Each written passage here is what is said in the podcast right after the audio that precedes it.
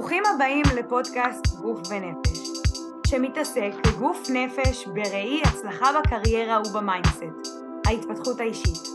אני לירן, מנחת הפודקאסט, והיום אדבר על נושא שמאוד קרוב לליבי, דימוי עצמי. בשנים האחרונות יצא לי לעבוד עם הרבה אנשים. ללמוד הרבה מהם על הפסיכולוגיה החברתית, על החברות ותהליכים שאנחנו עוברים בעולם, וכן, גם איך אנחנו פועלים ומאיזה נסיבות אנחנו פועלים. כל דימוי עצמי הוא שורש מאוד מאוד מאוד עמוק להבנה שכולנו רוצים להתקדם, וגם בסוף גם לתוצאות.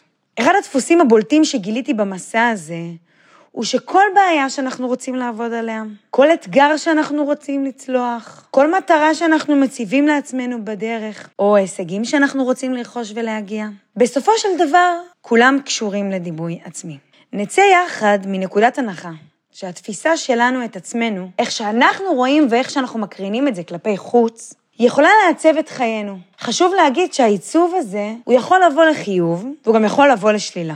כל הדבר הזה מושפע מלחצים חברתיים, בעיות אישיות, חוויות אישיות שאנחנו עוברים, ומגוון רחב של גורמים שבסוף משפיעים עלינו. חשוב גם לזכור שהתת מודע פה פועל, הרבה דברים שהורגלנו, הרבה סיטואציות שאנחנו לא שמים לב בכלל וזה חולף דרכנו, אנחנו מושפעים מהם. איך נוכל לעבוד לבניית דימוי עצמי חיובי, בריא יותר, שישפיע בסוף על הצלחה ישירה בקריירה שלנו? במקביל, לא רק הקריירה פה היא פקטור. ההצלחה בדימוי גוף תגרום לחיים טובים יותר, תגרום להסתכלות על המצב בצורה שרווח ולא הפסד.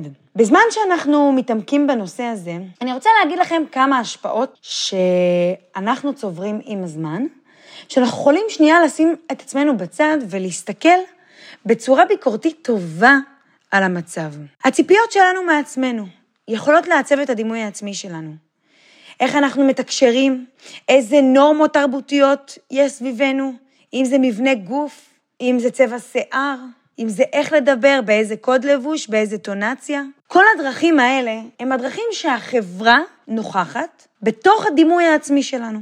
החברה יכולה לגרום לנו להרגיש ראויים, החברה יכולה לגרום לנו להרגיש לא ראויים, וכל זה משפיע על הבריאות הנפשית שלנו, הפיזית, אבל בסוף גם על מדד ההצלחות שלנו. בהיבט הזה של החברה, איך אנחנו מנסים להפריד את המסר של החברה ומנסים לקודד מסר חדש, להביא את עצמנו במסרים חיוביים של החברה. קודם כל, כשאנחנו עכשיו מביאים את זה למודעות, אנחנו מבינים שיש הרבה דפוסים שהם לא קשורים אליי, שהם משפיעים על הדימוי העצמי שלי.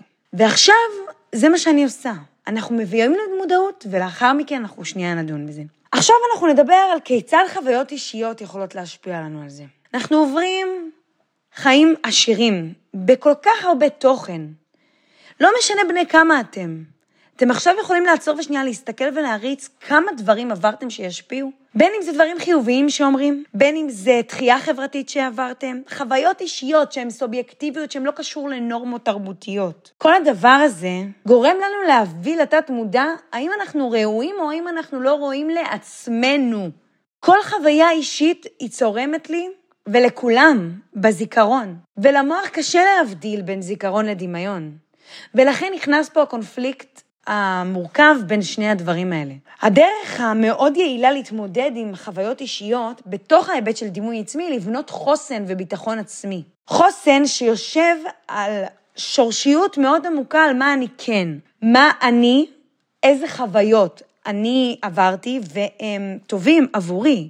והם הביאו אותי למה שאני היום. ולא להפסיק להכניס את זה, כי המוח, בסוף אנחנו מתרגלים אותו, וזה מתקשר לי מאוד לפרק הקודם. את המוח אנחנו יכולים לתרגל, לעשות הרבה דברים. הרבה דברים שמסתכמים בראייה שלו.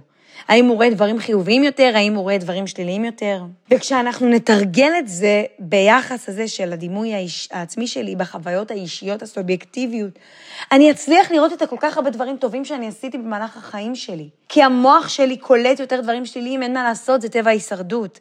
וכשאני מבין את זה, אני יכול להרגיש ואני יכול לעבוד על זה. הדבר השלישי הוא, הוא אימוץ ביטחון. מה זה אומר? אני אומרת לכם, רגע, אם אנחנו מגיעים למצב שהנחת יסוד שלי שהדימוי העצמי שלי הוא נמוך, או שהנחת יסוד שלי שאני רוצה לעבוד על זה ולשפר אותו, כי אני מציג משהו שאני לא מרגיש, או הפוך, אז פה מה שאני אומרת לכם זה אפשר לעבוד על זה. יש אסטרטגיות מאוד מאוד ספציפיות, מעשיות, לבניית הביטחון. אנחנו מצליחים להבין שאם הביטחון הוא כל כך חשוב, והדימוי שלי על עצמי הוא חשוב, אז אני אתחיל לבסס הצהרות חיוביות. אני אחפש תמיכה מאנשים שאוהבים אותי, אני אבין מהם מה אני שווה ולמה. זה לא כדי לנסות לבסס את עצמי חברתית. אלא להבין שיש הרבה אנשים שאוהבים אותי, והם נמצאים סביבי, ואני עטוף איתם. ואני כנראה לא סתם עטוף. בנוסף, הדבר שמאוד עוזר לתרגל את זה, הוא, להס... הוא לשים לעצמכם יעדים או, או מטרות, איך, שלא, איך שאתם לא מגדירים את זה, אבל שהם ברי השגה. אני לא אומרת לכם לעשות משהו מינורי וביזארי, אני אומרת לכם להציב משהו שהוא בר השגה, שאפשר להגיע אליו, בין אם זה בטווח זמן הקרוב או בין אם זה בטווח זמן הרחוק. למפות לכם את זה בצורה שהיא תהיה לכם מאוד נוחה. ככה אפשר להתחיל לחגוג הצלחות קטנות. אחרי שכבר שמתי לי יעדים שהם ברי ההצגה, אני מאמץ לעצמי מסוגלות, אני מאמץ לעצמי חוסן של הצלחה, אני מאמץ לעצמי בניית דימוי עצמי חיובי יותר. ואז מה אני עושה בזה? אני מתחיל לחגוג את ההצלחה. חגיגת הצלחה זה ציון. זה אבן דרך, וזה דבר שמאוד עוזר לפרספקטיבה שלי, לדימוי אישי שלי, כי אני הצלחתי, ואני לא מחכה להצלחה הכי הכי גדולה. אני יכול להסתפק בהצלחה הקטנה, שבו אני אגיד לכם בכנות, הצלחה קטנה היא לא באמת קטנה, אני צובר הצלחות מה... במשך הדרך, וכשאני מסתכלת אני אומר, וואו, כמה שפע. אני מייצר לעצמי את התודעה הזאת של השפע, של כל כך הרבה דברים שפתוחים בפניי. וזה מה שאני רוצה שתסתכלו. כי זה יעזור לכל אחד ואחד, לא משנה איפה הוא נמצא בדימוי האישי שלו. זה יעזור. שלושת הדברים שאמרתי, מנסים לחדד לכולנו תובנות ואסטרטגיות לשיפור התפיסה העצמית שלנו לעצמנו. בנקודת סוף של מה שעכשיו אני רוצה להגיד לכם, זה שהתפיסה על עצמכם משפיעה החוצה. מה זה אומר? הרי אתם בטח שואלים את עצמכם, לירן, איך זה שאני ככה וככה זה משפיע החוצה? כי אתם תהיו הדמות העצורה שלכם. וזה לא מה שאני רוצה. אני רוצה שתהיו שלמים במלואכם. מביאים את עצמכם במלוא היופי, במלוא הנכונות, בתהליך שהוא מתמשך. ולעבוד על זה דורש זמן ומאמץ. ואל תתייאשו. תבינו שיש השפעות. תבינו שדימוי עצמי הוא משהו שנרכש ושאפשר לעבוד עליו, וששום דבר הוא לא אמור להשפיע על הלך רוח שלכם. בין אם זה ברעיון עבודה, בין אם זה לתת שיחת משוב, בין אם זה כל מקום שפוגש אתכם ב... בשוק העבודה שלכם. כי הרי צמיחה מגיעה קודם כל מהמקום הכי שורשי שלי, שאני מבין במה אני מצליח ולמה. וכשאני מבין במה הוא מצליח, ההלך רוח של הדברים זורמים יותר. ואמרתי את זה כבר לכולכם. כשאנחנו נמצאים בתנועה, יותר קל להמשיך את התנועה ושיהיה סחף. אבל כשאנחנו עצורים, ולא מצליחים להביא את עצמנו במלואנו, כי אני מרגיש שאני לא שווה, או כי אני מרגיש שאני לא יכול, אז אני לא יכול באמת להקרין את הייחודיות שבי. אפשר לחגוג ייחודיות, לאמץ מה הייחודיות שלי, להבין איפה זה יושב. ואז נצליח לראות את החוזקות ואפילו לחגוג אותם. לחגוג את זה שאני מצליח, לחגוג את זה שאני חזק בככה וככה. הפרק הזה היום לא סתם מתעסק בזה. שוחחתם איתי המון אחרי הפרקים הקודמים, שאנשים הגיעו למקום מאוד מהמם, שהם מוצאים את האיזון הזה בין גוף ונפש, אבל הם גם מאוד פורחים, מאוד מצליחים, מאוד מגיעים למקום שהם הגיעו אליו בחיים, באושר.